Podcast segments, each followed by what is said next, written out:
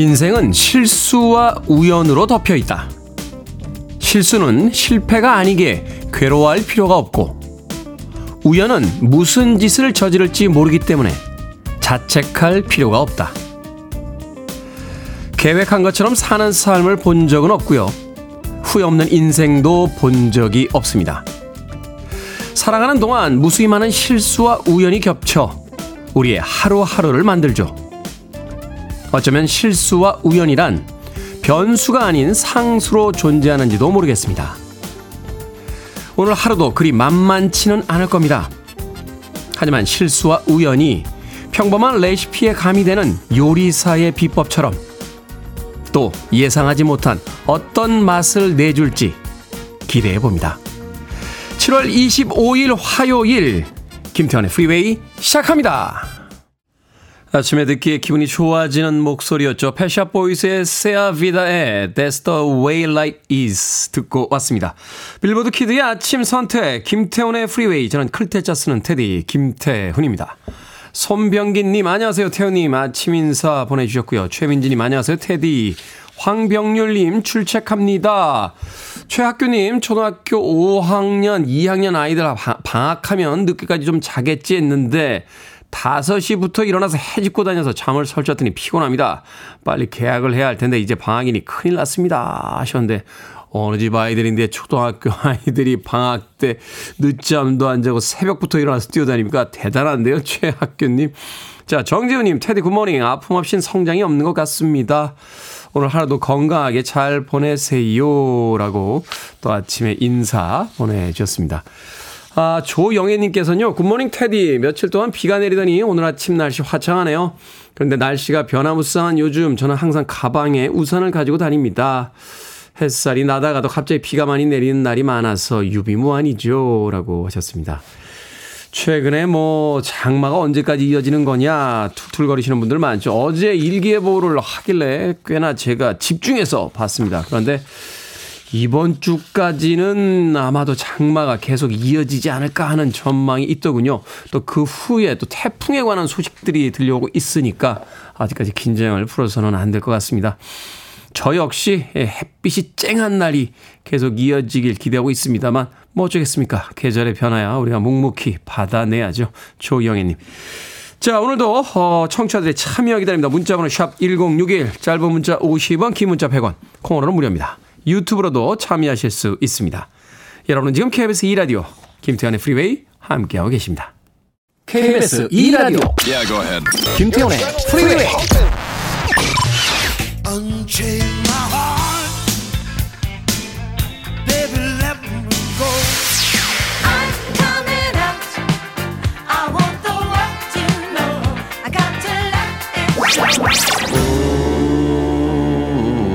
summer wine.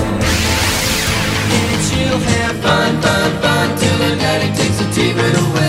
Fun, fun, fun We don't stop the music. 엉뚱 S님께서 신청해 주신 카우시우스의 The Rain, The Park and the Others 듣고 왔습니다. 이 음악 정말 오랜만에 들어보네요.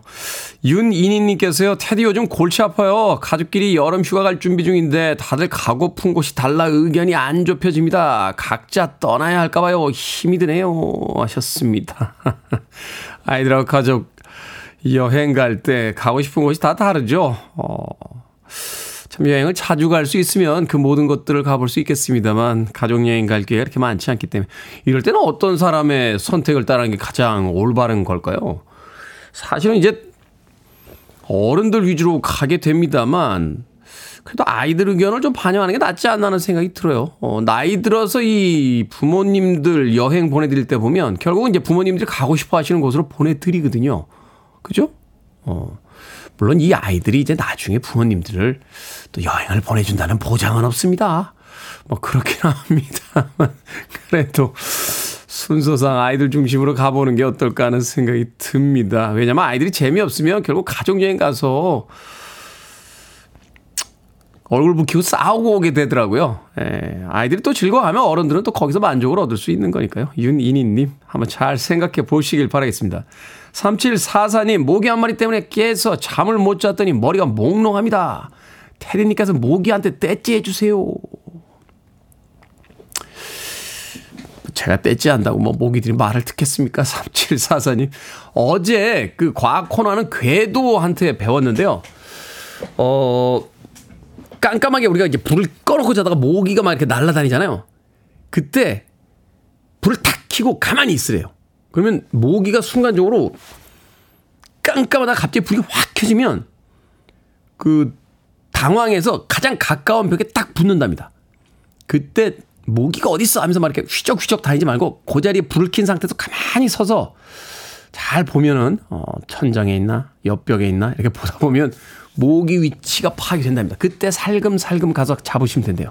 급한 마음에 예, 불 키자마자 막 움직이시면 모기가 도망가니까 불을 탁 킨 다음에는 그 자리에 딱 멈춰 서서 한 30초 1분 정도 모기 위치 파악하시는 게 예, 그게 요령이라고 합니다. 저도 한번 해보도록 하겠습니다. 3744님. 자, 7321님과 7951님께서 신청하셨습니다. 캐롤라인 크루거, You Call in Love.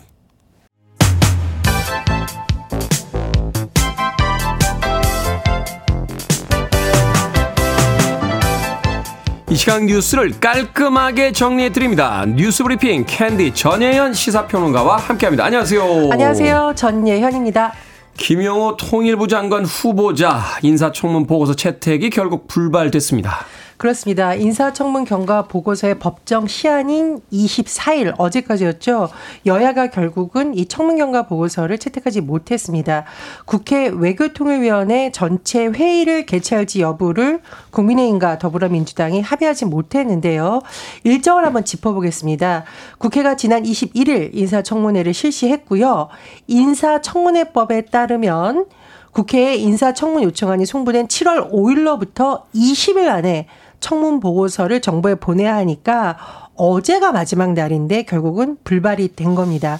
민주당에서 지금 반대하고 있는 이유 한마디로 극우 인사다 통일부 장관에 적합하지 않다라고 야당이 지적을 하고 있는데요. 김영호 후보자의 과거에 했던 발언 그리고 인사청문회 당시에 불성실한 자료 제출 등도 야당에서는 지적을 하면서 김 후보자가 자진 사퇴하거나 윤 대통령이 지명을 처리하는 방식을 택해야 된다라고 하고 있습니다. 하지만 국민의힘은 당연히 반대 입장인데요. 그럼에도 불구하고 윤 대통령이 임명을 강행할 것이라는 관측이 나오고 있습니다. 대통령이 10일 이내 기한을 정해서 국회에 송부를 다시 요청하고 이 기간에도 보고서 채택이 불발되면 대통령이 김 후보자를 장관에 임명할 수 있습니다. 물론 역대 정부에도 이런 사례가 있습니다만 지금 여야 관계가 경색되어 있는데 만약 대통령이 임명을 강행할 경우에 더 관계가 냉랭해질 수 있다 이런 전망이 나옵니다. 이렇게까지 여야가 대치하고 또 인사청문회 보고서 채택이 불발됐는데 강행하고 이런 경우가 많았나요? 자, 검찰이 오송 지하차도 사고 부실된 거 관련해서 관계기관들 압수수색을 진행했습니다. 예, 검찰이 어제 압수수색 대상을 한번 살펴보면 일단 경찰을 상대로 압수수색이 진행이 됐죠.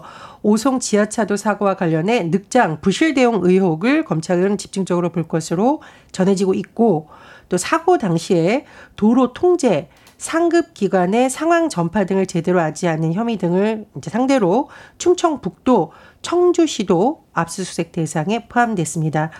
또 부실하게 쌓은 어, 축조 이런 문제와 관련해서 행복건설청 등에 대해서도 다발적인 압수수색이 진행이 됐는데 검찰의 입장을 들어보면 오송 지하차도 사고의 수사 방향 틀을 잡기 위해서 압수수색을 진행했다. 이렇게 요약할 수 있겠습니다. 지금 국무조정실에서도 경찰관 6명을 수사 의뢰했고요. 공무원 12명을 중대한 직무유기 혐의로 추가 수색 의뢰한 상태입니다. 요약해보면 검찰 수사 또 국무조정실의 입장 이렇게 이른바 투트랙으로 볼 수 있는데 일선 경찰들 사이에서 불만이 터져 나오면서 집단 행동까지 예고한 상황입니다. 경찰들 사이에서 나오는 불만을 요약을 해보면 문제를 잘 짚고 경찰이 책임질 부분은 책임져야겠지만 근본적 문제를 놔두고 정부가 혹시 경찰을 희생양으로 만드는 것 아니냐라는 불만의 목소리가 일선에서 나오고 있다라고 하는데요. 경찰 노조격인 전국 경찰 직장 협의회가 26일부터 일주일간 세종시 정부청사 국무조정실 앞에서 오송 참사와 관련해 경찰 책임 전가를 하지 말라는 주장을 펼치며 규탄 집회를 열 것으로 전해지고 있습니다. 네. 자, 한 초등학교 교사의 비극적인 사망 이후로 이 교권을 보호하기 위한 후속 논의, 교권에 대한 새로운 어떤 인식을 가져야 된다는 논의가 지금 계속해서 잇따르고 있습니다. 그렇습니다. 일단 경찰 조사도 진행이 되고 있고요. 교육부와 서울시 교육청 차원의 합동 조사도 진행될 예정입니다. 그리고 이주호 교육부 장관이 교육청과 협의해서 학생 인권 조례 개정을 추진하겠다고 밝혔습니다. 조희연 서울시 교육감도 교직단체의 요구를 받아서 긴급 추진 과제를 발표를 했는데 교원들의 정당한 교육활동 범죄를 명시한 가이드라인을 제시하는 방안, 교육활동 침해 상황에 대한 현황 파악에 나서겠다 이런 입장인 것으로 전해졌습니다. 이게 사례를 좀 봤더니요 아이들을 체육 시간에 운동을 시켰는데 집에 와서 배가 고프다고 했다고 이거 아동 학대 아니냐 뭐 이런 식으로 민원을 넣는다는 이야기까지 나왔어요 지금. 그렇습니다. 일부 교사들의 부모님이 내 딸이 학부모들에게 갑질을 당하고 있다 이런 주장을 한 사례도 지금 전해지고 있죠. 네. 그런데 이 학생인권 조례 개정과 관련해서는 현장의 반응이 엇갈린다라고 합니다.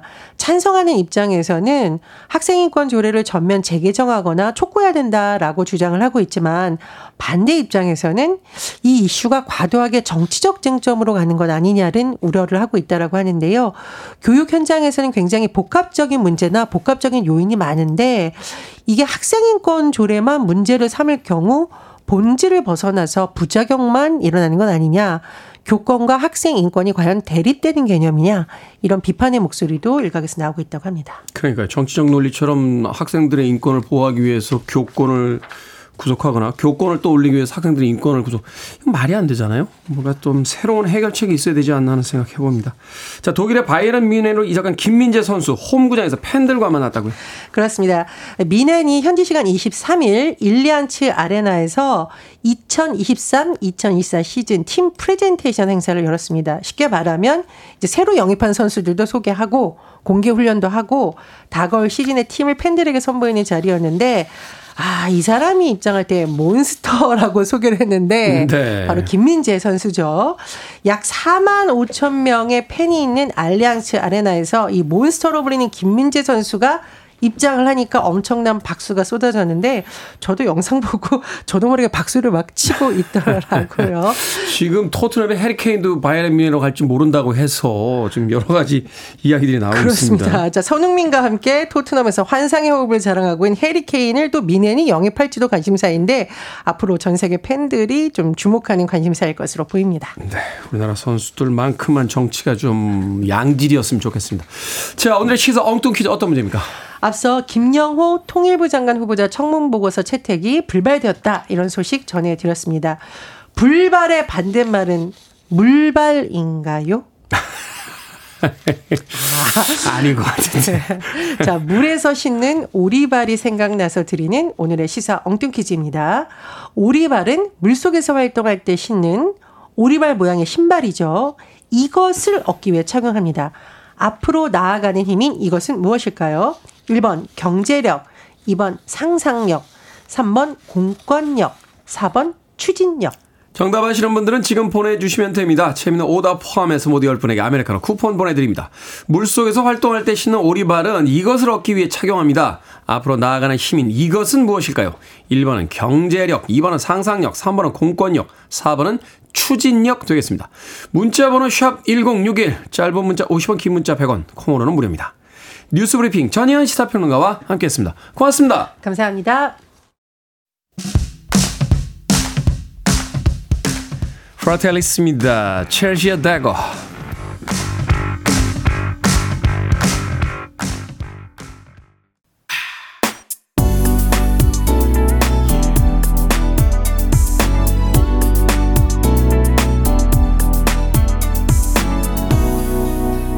김태훈의 Freeway. 뭔가 한편의 짧은 이야기를 듣는 듯한 그런 노래였죠. 7번 올빼미님과 클레오 파트너님께서 신청해 주신 낸시 시나트라 앤리 헤이즈루드의 Summer Wine 듣고 왔습니다. 이 여름철이 되면 뭔가 하, 이야기가 펼쳐질 것 같은 그런 나이가 있었습니다. 젊은 날에는 이 여름이 하나의 축제잖아요. 언젠가부터 이 여름의 무더위를 점점 회피하게 되는 그런 나이가 되고 있는 건 아닌가 하는 생각도 해봤습니다. 생각해보니까 올여름은 비 소식만 계속 전해드리고 어, 막상 휴가를 떠나서 즐거운 일들이 있었다 하는 이야기는 많이 못 본 것 같습니다. 장마 좀 빨리 끝나고 네, 여름의 이야기가 좀 펼쳐졌으면 좋겠다 하는 생각 해봅니다. 자, 오늘의 시사 엉뚱 퀴즈. 오리발은 어떤 힘을 얻기 위해서 착용하는 걸까요? 정답은 4번 추진력 되겠습니다. 추진력. 기부스님. 네, 닉네임이 기부스입니다. 테디의 매력. 기가 막힌 오답이군요. 네. 정답 해드리고 싶네. 자, 9276님, 무기력. 무기력한 하루지만 프리웨이 듣고 힘내서 재밌게 출근하고 있습니다. 5264님, 집중력. 0630님, 당첨될 때까지 보내는 나의 지구력. 하셨고요. 5720님께서는 4번 추진력입니다. 지난 9일 실미도 4.2km 바다 수영 갔다가 오리발 착용하고 너무 강하게 발차기를 해 발가락이 다 까져 병원에 두 번이나 다녀왔습니다. 4.2km 바다 수영하시는 분이 오리발을, 오리발을 사용하시는 법을 몰라서 발가락이 까지면 어떡합니까? 예, 5720님, 지금은 다 나으셨죠? 운동 너무 무리해서 하지 마시길 바라겠습니다. 자, 방금 소개해드린 분들 포함해서 모두 10분에게 아메리카노 쿠폰 보내드립니다. 당첨자 명단 방송이 끝난 후에 김태훈의 프리웨이 홈페이지에서 확인할 수 있습니다. 콩으로 당첨되신 분들 방송 중에 이름과 아이디 문자로 알려주시면 모바일 쿠폰 보내드리겠습니다. 문자 번호는 샵 1061, 짧은 문자는 50원, 긴 문자 100원입니다. 자, 조커커의 음악 듣습니다. Unchain My Heart.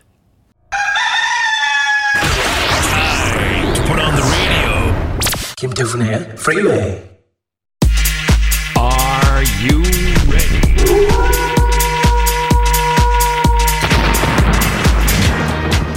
머릿속이 복잡해지는 고민 깔끔하게 풀어드립니다. 결정은 해드릴게 신세계 상담소. Barbara Streisand. 썸머리치님, 제 휴가 기간에 사무실 비품 교체를 합니다. 하루 정도 나가서 봉사하고 이사님께 눈도장을 찍을까요? 아니면 당당하게 쉴까요? 당당하게 쉽시다. 휴가잖아요.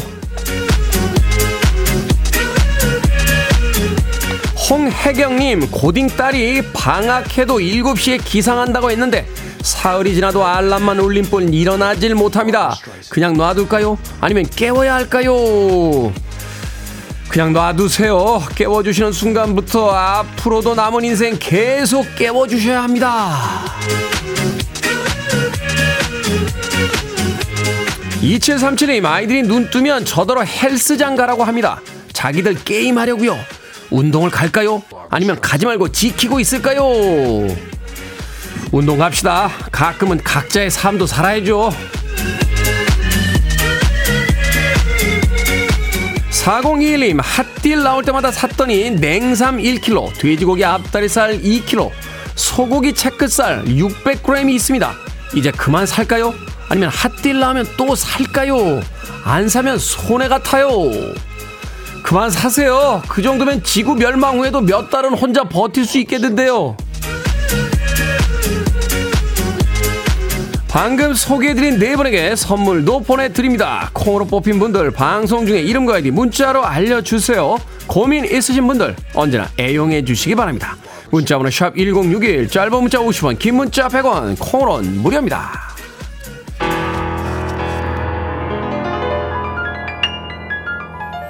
임수성님과 강수미님, 박향자님께서 신청하셨습니다. 디스코 시대의 명곡이죠. 글로리아 게이너, I Will Survive. But then I spent so many nights thinking how you did me wrong. And I grew strong. You're listening to one of the best radio stations around. You're listening to 김태훈의 Freeway.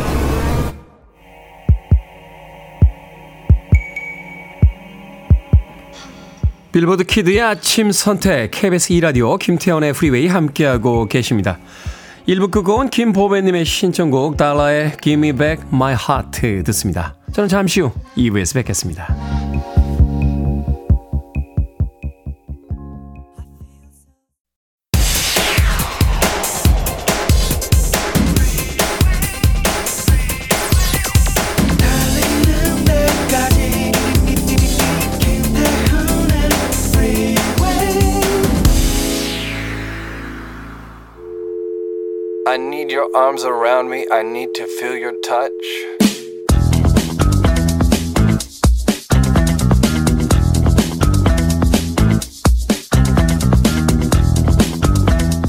부장님 개그 피해자 인터뷰.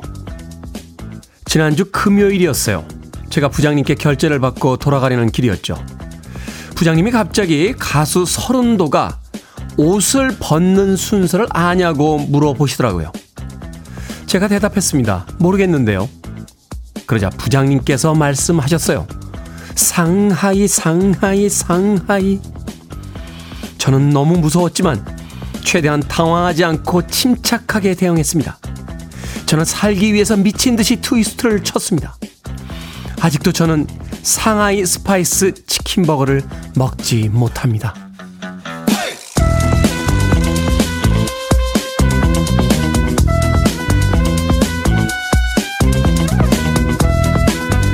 뭐든 읽어주는 남자. 오늘은 청취자 1300님이 보내주신 부장님 개그 피해자 인터뷰를 읽어드렸습니다. 한 유튜브 채널에 올라온 스케치 코미디 영상 대본이라고 하는데요. 부장님 개그의 가장 무서운 점은 이거죠. 미꾸라지보다 작은 게 뭔지 아나? 같은 질문을 던지고 정답을 이야기하기 전에 이미 혼자 입꼬리를 실룩거리며 웃고 있다는 겁니다.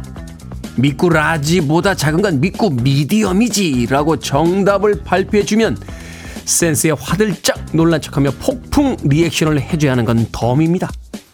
지금 이 순간에도 아재 개그로 인해 수많은 직장인들이 억지 웃음을 짓느라 얼굴 근육에 경련을 일으키고 있습니다.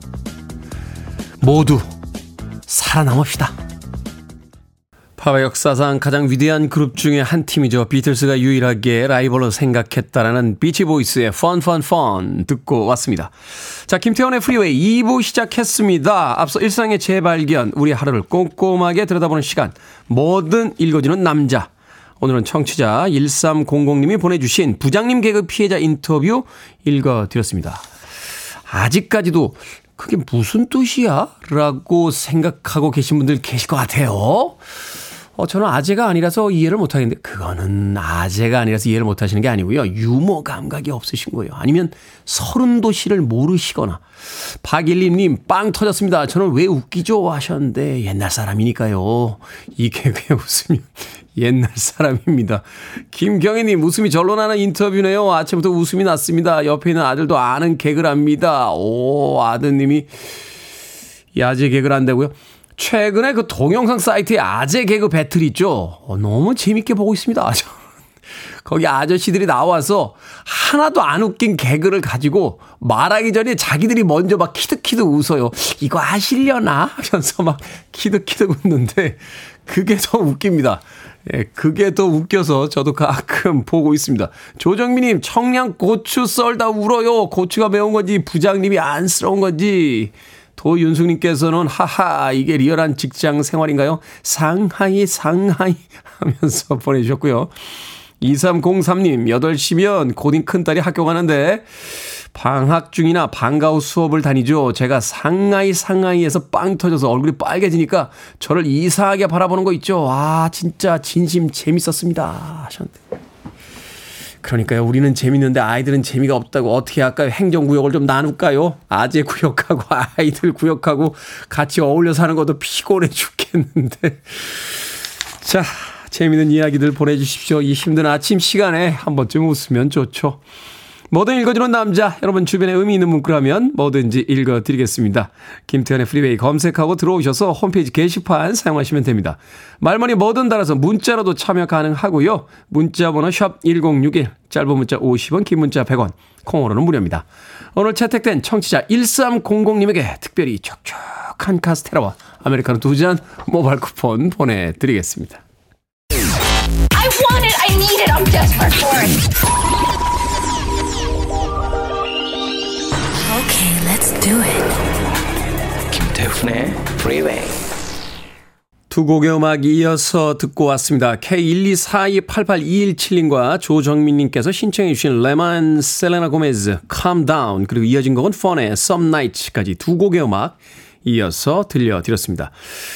앞서 들으신 캄다운, 이 레마는 나이지리아 출신의 예, 아티스트입니다. 래퍼이기도 하죠. 어, 2022년에 발표가 돼서 많은 사랑을 받았던 그런 음악이었습니다. 레마의 음반에 담겨져 있었던 곡, 셀레나 고메즈와 함께 불렀습니다. Calm Down. 그리고 펀은 어, 우리나라에서 유독 더 인기가 많은 밴드예요. 내한 공연 당시에 그 전설적인 떼창이 있었습니다. We Are Young이라고 하는 그 음악에 한국 팬들이 정말 전설적인 떼창을 불러줬어. 이 네이트 루스라고 하는 이 팀의 리더이자 그 보컬이 무대에서 그 노래를 하지 못하고 막 감동에 겨워가지고 눈물이 다 글썽글썽하는 그런 모습이 꽤나 아, 인상적인 음, 장면을 연출했던 그런 팀이기도 합니다. 이 썸나이츠도 빌보드 핫백 차트에서 꽤나 히트했던 곡인데 아마 3위에 머물렀던 것으로 기억해요. 그때 2위가 예, 그때 2위 곡이 바로 싸이의 강남 스타일이었습니다. 강남 스타일 2위. 네, 펀의 썸나이츠가 3위에 있었던 기억이 납니다. 레마 셀레나 고메즈의 Calm Down, 펀의 Some Nights까지 두 곡의 음악 이어서 듣고 왔습니다. 5433님, 테디 굿모닝입니다. 어제 오랜만에 술 한잔 했는데 나이가 들어서 그런가 해독이 안 됩니다. 숙취 해소 테디는 뭘로 하시나요? 하셨는데 제가 방송에서 몇 번 이야기 드렸어요. 저는 해장 안 합니다. 아, 저는 그냥 굶습니다. 따뜻한 물만 계속 마십니다. 점심 때까지. 아침을 제가 안 먹기 때문에 16시간, 최소한 14시간에서 16시간의 공복을 유지해 줍니다. 예, 어떻게 그럴 수 있냐고요? 예, 저도 처음엔 안 됩디다. 근데 하면 됩디다. 예. 힘들어요. 힘든데 최근의 의학계의 어떤 그 이 보고에 따르면요. 어, 뭐 소식이 몸에 좋다는 건 다 알려져 있죠. 근데 이 간헐적 단식이 굉장히 다이어트에도 좋고 이 몸을 회복시키는 데도 굉장히 좋다고 합니다. 아, 아침을 꼭 먹어야 된다 하시는 분들은 저녁을 좀 예, 적게 드시거나 예, 뭐제 방법이니까 또 방송에서 뭐 제 방법을 그렇게 강요할 필요는 없죠. 예, 하루 세 끼, 다섯 끼 먹어도 괜찮습니다. 뭐 각자의 방법이 있는 거니까. 어찌됐건 저는 해장을 안 합니다. 예. 온몸으로 받아냅니다. 아침에. 간밤, 간밤에 음주. 강정희님, 안녕하세요. 아침마다 수영 가며 듣던 부산 아침입니다. 저 오늘 드디어 태어납니다. 지난 목요일 갑자기 복통으로 병원에 왔다 입원했거든요. 축하해주세요. 저 집에 가요. 라고 하셨습니다. 아이고, 얼마나 고생하셨습니까? 얼른 집에 가서, 어, 편안한 휴식 취하시길 바라겠습니다. 생각해보면 우리가 꿈꾸는 행복은 별게 아니에요. 집에 가자. 집으로 가자. 하는 게 우리들의 가장 큰 행복이 아닌가 하는 생각이 드는군요. 자, 다이아나 로스의 음악 듣습니다. I'm coming out.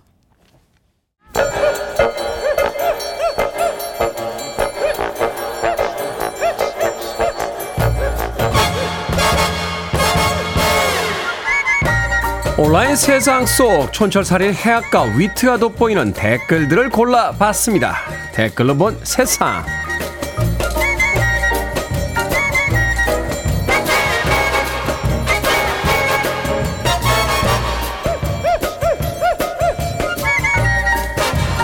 첫 번째 댓글로 본 세상 자연재해가 자주 일어나는 일본에서는 재해용 라디오 보급이 늘고 있다고 합니다. 평소에 전원을 꺼놔도 비상시에 자동으로 조명이 켜지고 재해 정보가 방송되는 건데요. 한 시에서는 주민들의 라디오 구입 비용 80%를 지원하고 있다는군요. 대피 방송이 들리지 않고 휴대전화가 먹통이 돼 일어났던 폭우 참사를 되풀이하지 않기 위해서라고 합니다. 여기에 달린 댓글 드립니다. 노블맨님, 자연재해 일어나는 거 보면서 이러다 인터넷도 끊길 것 같은데 어쩌나 걱정되더라고요. 라디오를 듣는 방법이 있었네요. DM님, 역시 일본은 재난에 대한 준비는 철저하네요. 보고 배웁시다. 이번 장마에도 인재가 참 많았죠. 일본의 재난 매뉴얼을 보면서 느낍니다. 배울 건 좀 배우자고요. 사고 나면 남들 탓 좀 그만 좀 하고요.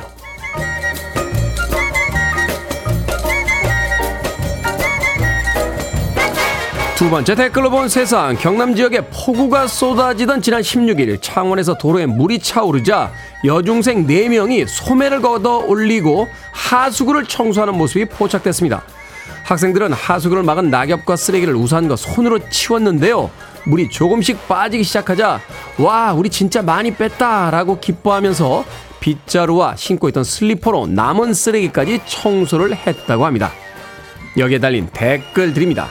아모르님, 이 친구들 앞날에 늘 좋은 일들만 있었으면 좋겠어요. 떡튀순이랑 치킨 보내주고 싶네요. 하론님, 어른들이 할 일입니다. 아이들이 했다고 잘했다 잘했다 할 게 아니라 부끄러워했으면 좋겠습니다.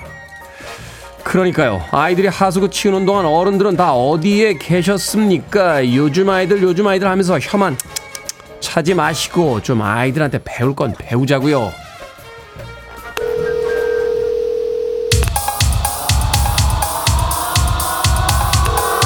자, 그러나 어른들이 아이들이었던 시절에 나왔던 음악이죠. 콩캔입니다. I beg your pardon.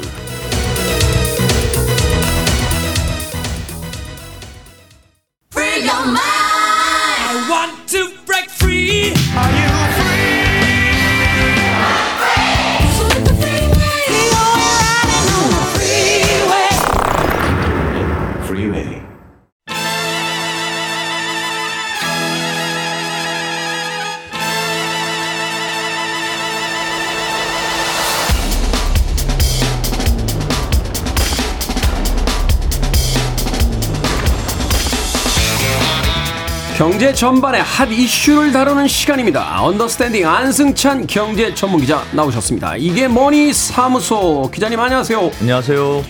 자, 미국 식품의약국이 정식으로 승인을 한 최초의 치매 치료제 뉴스. 예. 우리나라도 이제 고령화 사회다 보니까 이 고령 사회로 가고 있다 보니까 이 치매 치료제에 대해서 굉장히 관심들이 많습니다. 예. 자, 오늘은 그래서 치매 치료제 산업에 대해서 좀 알아보도록 하겠습니다. 최초의 치매 치료제다. 그렇다면 그동안은 치매 치료제가 없었다는 이야기인가요? 없었습니다. 없었어요? 전혀, 전혀 없었습니다. 그러니까 어. 지금 주위에 치매 환자분들이 있는 분들이 있을 텐데 네. 병원에서 타다 먹는 약이 있을 거예요. 그거는 어, 대부분 이게 증상을 일시적으로 완화시켜주는 완화시켜주는 약. 예, 약. 치료제는 전혀 아니거든요. 네. 그러니까 치료제라는 게 말 그대로 원인을 병의 원인을 치료하는 게 이제 치료제가 될 텐데 그 동안에는 뭐 치매라는 게 대체 왜 걸리는지 이 원인에 대해서도 막 학회 내에서 통일된 의견이 없어서 네. 거의 이제 미지의 영역으로 남아 있는 참 그런 부분인데 치매라는 게 참 슬픈 게 본인도 힘들고 또 주위 가족분들도 치매 환자 한 명 있으면 너무너무 힘들잖아요. 그렇죠. 어, 그래서 이게 참 걱정이고 우리나라의 경우에도 65세 이상 노령 층 중에서 10명 중 1명이 치매 환자다 이런 통계가 있을 정도로 이 아, 문제가 그렇게 많아요? 사회적으로 굉장히 심각합니다. 이게 걱정인 게 앞으로 지금 노령화가 더 진행될 거 아니겠습니까? 그렇죠. 그러면 치매 환자도 더 늘어날 수밖에 없을 텐데 이제 심지어는 이제 나이 든 인구가 더 많기 때문에 치매 환자가 생기면 그 치매 환자를 뭐 돌- 돌볼 사람이 없어요. 돌볼 어. 사람도 문제.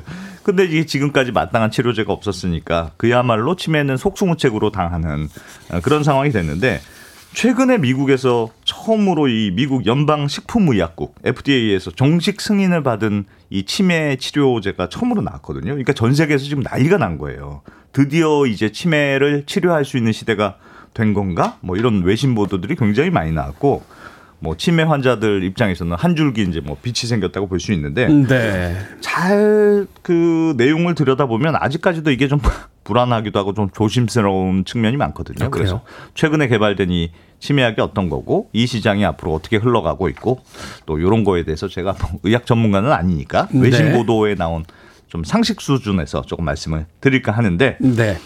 일단 요 먼저 치료제 정식 승인을 받은 회사 이 회사가 이제 미국의 제약 회사인 바이오젠하고 바이오젠. 예, 일본의 에자이란 회사 두 회사가 공동으로 개발한 약이 레캠비라는 이름의 약입니다. 공동 개발을 했다. 그렇습니다. 이 물론 치매의 원인이 여러 가지가 있어요. 근데 제일 대표적으로 꼽히는 게 이제 알츠하이머 치매거든요. 그렇죠. 러니까 뭐 되뇌 피질 세포가 이렇게 퇴행해서 기억도 잘 안 나고 인지 장애도 생기고 하는 증상이 이제 단기 알츠하이머 기억이 이렇게 많이 떨어지더라고요. 그렇습니다. 오래된 기억은 또 기억을 잘 하신다고 하더라고요.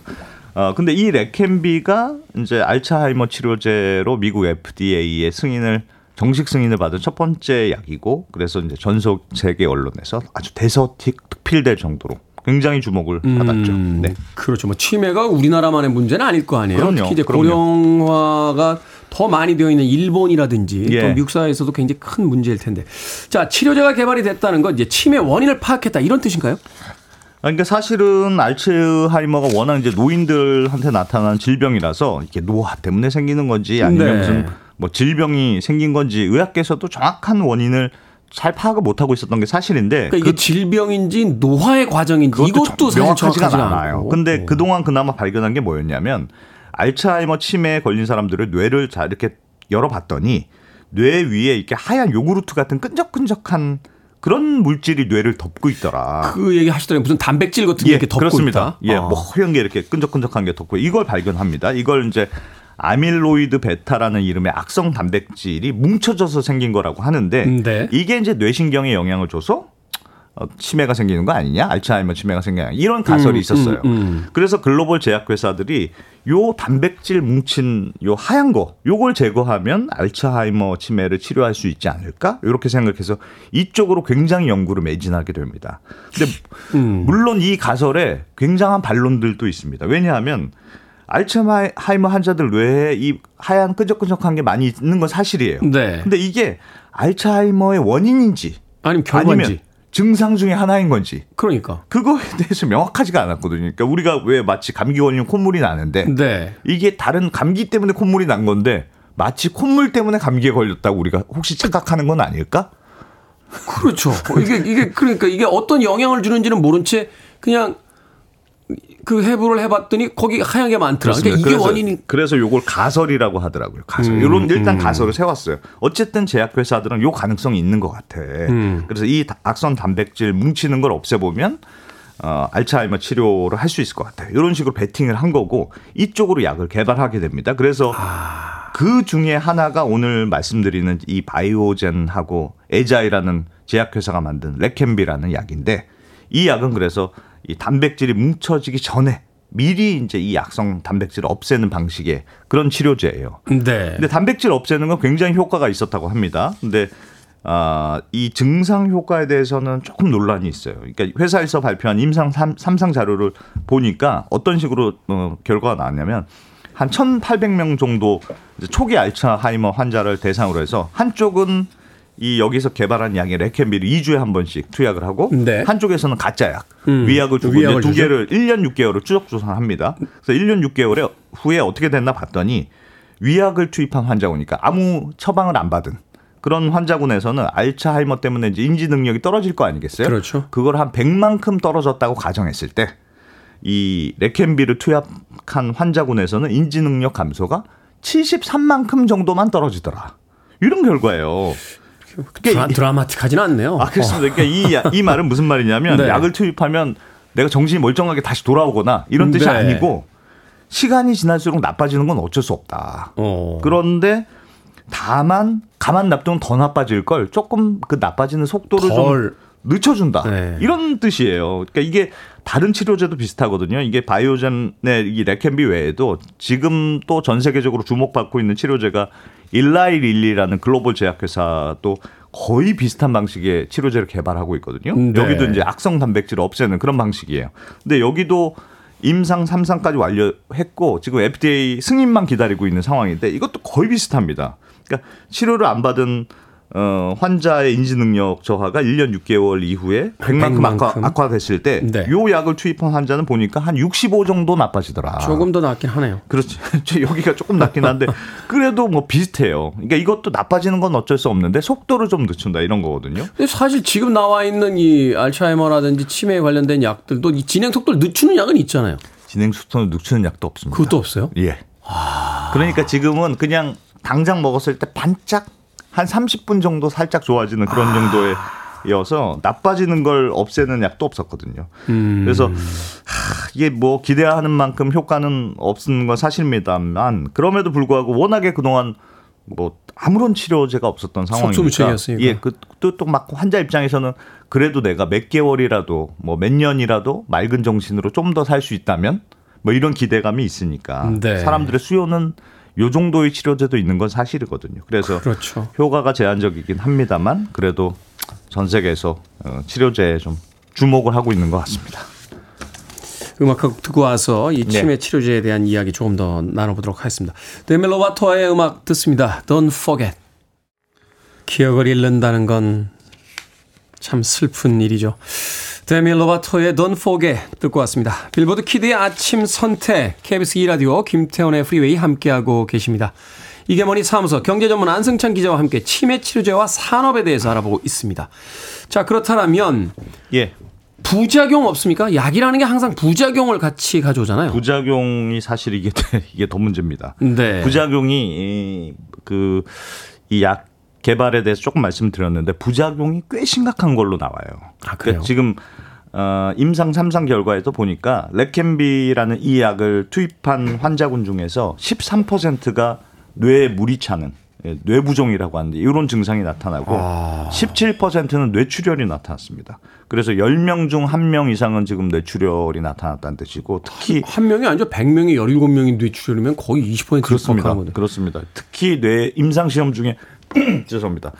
두 명이 뇌출혈로 사망하는 일까지 있었거든요. 아. 부작용이 굉장히 심각한 편이에요. 일라릴리라는 회사의 임상 결과도 거의 비슷합니다. 여기도 투약군의 24%가 뇌출혈 또는 뇌부종이 나타났으니까 이것도 비슷한 부작용이 있었던 거죠. 그럼 거의 뭐 모험이네요. 이렇게 되면. 그렇습니다. 그래서 이 미국 FDA가 이, 이 레캠비라는 약에 대해서 치료제로 정식 승인을 해주면서도 자기들도 걱정이 되긴 됐던 것 같아요. 그래서 조건을 하나 붙이는데 어떤 거냐면 약 그 포장 봉투에 보통 네. 경고 문구가 들어가지 않습니까? 그렇죠. 요건 부작용이 뭐가 있습니다. 근데 블랙박스 경고라고 해서 그냥 경고를 붙이는 게 아니고 까만색 진한 테두리를 이렇게 둘러가지고 박스를 그린 다음에 그 안에 눈에 매우 잘 띄게 부작용을 반드시 경고를 넣어야 한다. 이런 어, 조치를 취합니다. 이게 이제 블랙박스 경고라고 하는 거. 이게 약의 부작용이 꽤 심각할 때 FDA가 어, 취하는 조치거든요. 이번 레캠비에 대해서도 블랙박스 경고를 이제 의무화한 건데 FDA가 참 왜 이런 부작용에 불구하고 치료제를 승인했느냐? 당연히 이제 기자들이 물어봤는데 그렇겠죠. 어, 뭐라고 대답했냐면 현재 치료제가 없는 거 아니냐. 그래서 부작용이 있는 걸 우리도 알지만 부작용에 대한 우려보다 환자가 얻을 수 있는 이익이 더 크다고 판단했다. 이렇게 설명을 하고 있거든요. 그래서 뭐 워낙 급한 상황이니까 정식 승인을 내주긴 했는데 어, 부작용에 대한 걱정은 여전히 많다. 이렇게 뭐 볼 수 있을 것 같습니다. 환자들 입장에서 부작용이 있더라도 일단 약이 시중에 나와야 된다라고 이야기할 수밖에 없을 것 같아요. 예, 그 80대 예. 90년대 그 미국에서 에이즈 약 그 FDA가 승인 안 해줘가지고 예. 그 환자들이 그 멕시코까지 가서 사러 갔었잖아요. 음. 그 유명한 영화가 있습니다. 달라스 바이어스 클럽이라고 하는 음. 그러니까 FDA 승인이 안 떨어져서 시- 실제로 효과가 있는 약을 사기 위해서 막 환자들이 이제 개인적으로 막 국경을 넘는 안 그러면 그냥 죽으니까. 그러니까. 그러니까 뭐 안전성 이야기를 합니다만 시간이 없는 사람들에겐 사실 이게 참 어쩔 수 없는 거죠. 예. 사실상 그럼 우리가 생각했던 것만큼의 그런 밝은 전망은 아직까지는 아니네요. 그렇습니다. 어, 그게 이게 게다가 이게 좀 논란이 있는 게 2021년에도 이 바이오젠하고 에이자이 똑같은 회사들이 그때도 거의 비슷한 방식의 이 알츠하이머 치료제를 개발해서 FDA 승인 신청을 한 적이 있었거든요. 근데 네. 그때는 정식 승인은 안 났고 조건부 승인이라고 해서 이제 아주 급한 환자들한테만 제한적으로 사용할 수 있다. 요 정도의 임시 승인 같은 걸 내줬는데 네. 그때도 그때 당시에 진짜 처음 나온 치료제라고 해서 굉장히 떠들썩했습니다. 2021년도에. 근데 이후에 외신 보도에 어떤 것들이 나왔냐면 FDA 직원하고 바이오젠하고 뭔가 유착 관계가 있었다. 뭐 이런 어 폭로들 막 나왔고 네. 이후에 미국의 보험회사들이 이 약에 대해서 보험 지급을 거절하는 사태까지 나와요. 왜냐하면 이 약이 1년에 투약하는데 당시에 7천만 원 정도, 우리 돈으로 7천만 원 정도의 돈이 들었거든요. 너무 비싸기도 하고 그런데 약효도 명확하지 않으니까 보험회사도 우리는 이거 인정 못하겠다. 이러고 음, 거절하게 음. 되면서 사실상 시장에서 퇴출이 됐었거든요. 유럽에서는 아예 논란이 커지니까 조건부 승인했다가 취소해버리는. 예, 그런 일도 있었고 지금 그래서 바이오젠이 그때하고 거의 비슷한 치료제를 이번에 다시 내놓은 거라서 이번에 정식 승인을 받긴 받았습니다만 이번에 진짜 괜찮은 거 맞느냐 이런 우려의 시선이 당연히 나올 수밖에 없는 거고 물론 아, 그 전 거보다 이번에 임상 결과 조금 더 좋긴 합니다. 또 전 치료제는 알츠하이머가 꽤 진행된 환자들을 대상으로 한 약이었는데 이번에는 네. 매우 초기 환자들을 대상으로 한 거여서 조금 대상이 다르긴 합니다만 여전히 뭐 조금 석연치 않은 구석들은 있죠. 7천만 원이면 이게 약을 먹을 수 있겠습니까? 이거. 너무 비싸죠. 예. 더군다나 뭐 이게 완벽한 치료제라고 하면은 무리를 해서라도 먹어보겠습니다만 네, 이게 네. 부작용도 있는데다가 또 효과도 우리가 생각하는 것만 그렇게 드라마틱하지가 않기 이번, 때문에 예, 이번에 승인을 받은 그 경우도 레켄비의 경우도 2주에 한 번씩 이 정맥 주사를 맞아야 되거든요. 계속. 네. 근데 현재 미국에서 책정된 수준이 보니까 또 약도 아니고 주사로 맞아야 돼요. 주사요 맞습니다. 한 2천 3천만 원 정도 돼요 연간 비용이. 그러니까 이전 7천만 원에 비하면 조금 내리긴 했습니다만 그래도 굉장히 비싸기 때문에 와, 부담은 여전히 있을 것 같고 우리나라 아, 식약처에서도 지금 이 레캔비 시판 허가 신청서가 이미 제출이 됐거든요. 그래서 아마도 한 내년 하반기 정도 되면 적당한 시점에 어, 승인이 될 거는 같은데 네. 그때 우리나라에서는 얼마에 팔리게 될지는 약값이 정해질 것 같습니다. 네, 그렇죠. 의료보험이 또 될지도 예. 그렇죠.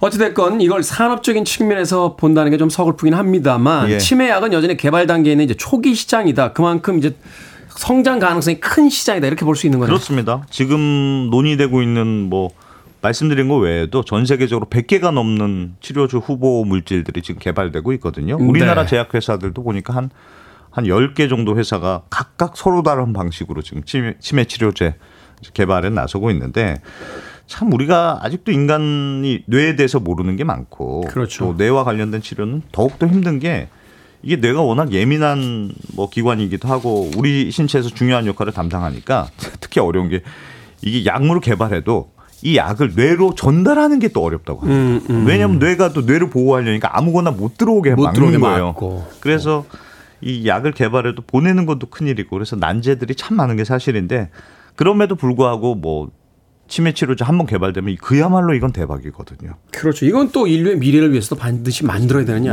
약이고요. 내가 온전한 정신으로 더 살 수 있다 이런 약이니까 인간의 존엄에 관련된 거잖아요. 네. 뭐 정말 많은 사람들이 기꺼이 돈을 낼 것이다 이런 예상이 많고 현재 전 세계 치매 환자가 한 7,500만 명, 뭐 치료제 시장 규모는 어림잡아도 13조 원, 뭐 이거보다 훨씬 클 것으로 예상이 되거든요. 앞으로 이게 시장이 커질 수밖에 없기 때문에 이 시장을 누가 잡느냐가 앞으로 제약업계 판도가 달라질 것으로 보이고 일단은 지금 논란은 있습니다만 첫 발은 뗀 상태니까 앞으로 본격적인 치료제 개발 경쟁이 더 치열하게 어, 일어날 것 같습니다. 지켜보도록 하겠습니다. 네. 자, 이게 머니 사무소. 지금까지 언더스탠딩 안승찬 경제 전문 기자와 이야기 나눠봤습니다. 고맙습니다. 고맙습니다.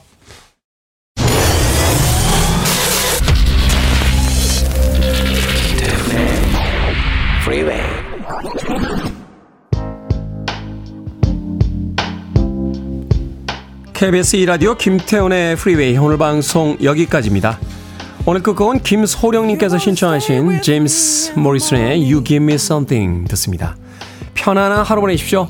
전 내일 아침 7시에 돌아오겠습니다. 고맙습니다.